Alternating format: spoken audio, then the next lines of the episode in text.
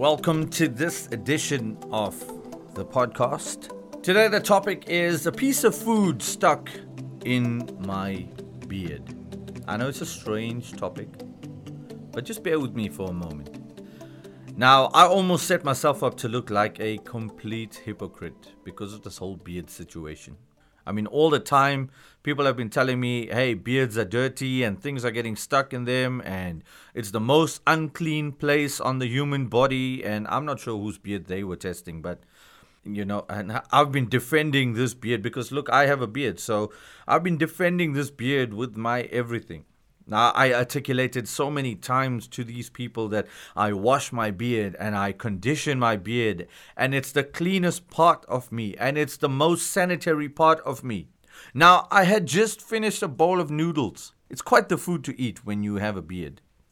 So I eat the noodles. So that's not the issue. The issue is I walk to the bathroom to check my face in the mirror. Lo and behold, there's a tiny fragment of noodle stuck on the surface of my beard. You can imagine my horror at this moment. In myself, I'm thinking, just imagine if I had walked out the house with that piece of noodle on my face, the ridicule that I was about to face, all of them saying, See, I told you so. I told you so. Now, here's the lesson. Sometimes even when we know the amount of care and effort we put into something, there's always an opportunity to miss the finer details. We may have dotted all the I's and crossed all the T's a thousand times before, but on occasion, we're going to miss something. It took me making the effort to go to the mirror in the bathroom to realize that, oops, I have something in my beard. Without the mirror, get this, without the mirror, I would not have seen the noodle stuck in my beard. Let me say that again. Without the mirror that I made an effort to walk to, I would not have seen the piece of noodle stuck in my beard. So, what in our Christian context is the mirror? How do we hold ourselves to a standard? These are now for biblical believers, people that believe in the Bible. What standard do we hold ourselves to?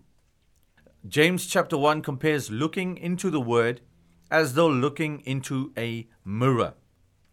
So we can see what's not right with us. So that according to the Word of God, the mirror, we can accurately and adequately correct our behavior. The Word of God has to be the standard that we try to reflect ourselves off of. That has to be the standard, not somebody else, not someone else's achievements, not someone else's opinions, not somebody else's circumstances.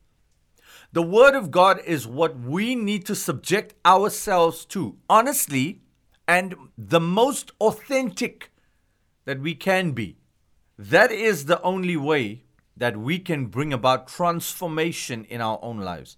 That is the only way that we can pick out the thing that's not right in our lives without feeling a sense of condemnation. Let the Word of God be the standard we strive toward.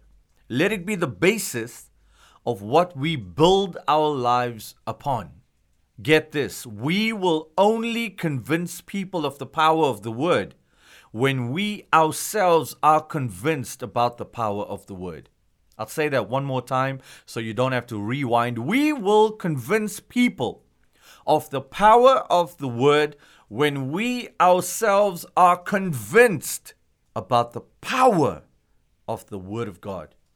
That is the mirror that you need to subject yourself to, my friend, that's listening to me now. The mirror is the standard. The mirror is the Word of God. The Word of God is the standard that you should subject yourself to. Not somebody's opinion, not my opinion, not even your own opinion of yourself.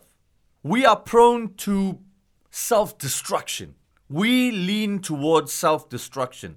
And I, I, I promise you, the Word of God is, is what is going to keep us in line so that we do not self destruct. So get yourself back in the Word, not because I'm telling you to, but because you want to know is there a noodle in my beard? I know for some of the ladies, you probably don't have a beard, but you know the analogy that I'm trying to use. Is there a noodle in my beard? Ask yourself that question.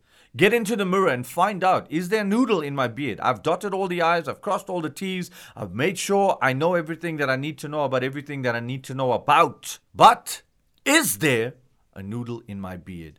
I pray that you are blessed. I pray that as you listen to this now, you are enthused to get into the Word so that you can learn more about yourself. God created you to be something spectacular because He did not make mistakes. I don't believe God makes mistakes. He's created you to find yourself, and He's given us the Word as the blueprint to find Him and to find ourselves. Use the Word as your mirror today. In Jesus' name I pray. I pray that you are blessed by this and I look forward to you listening to the next one. God bless you.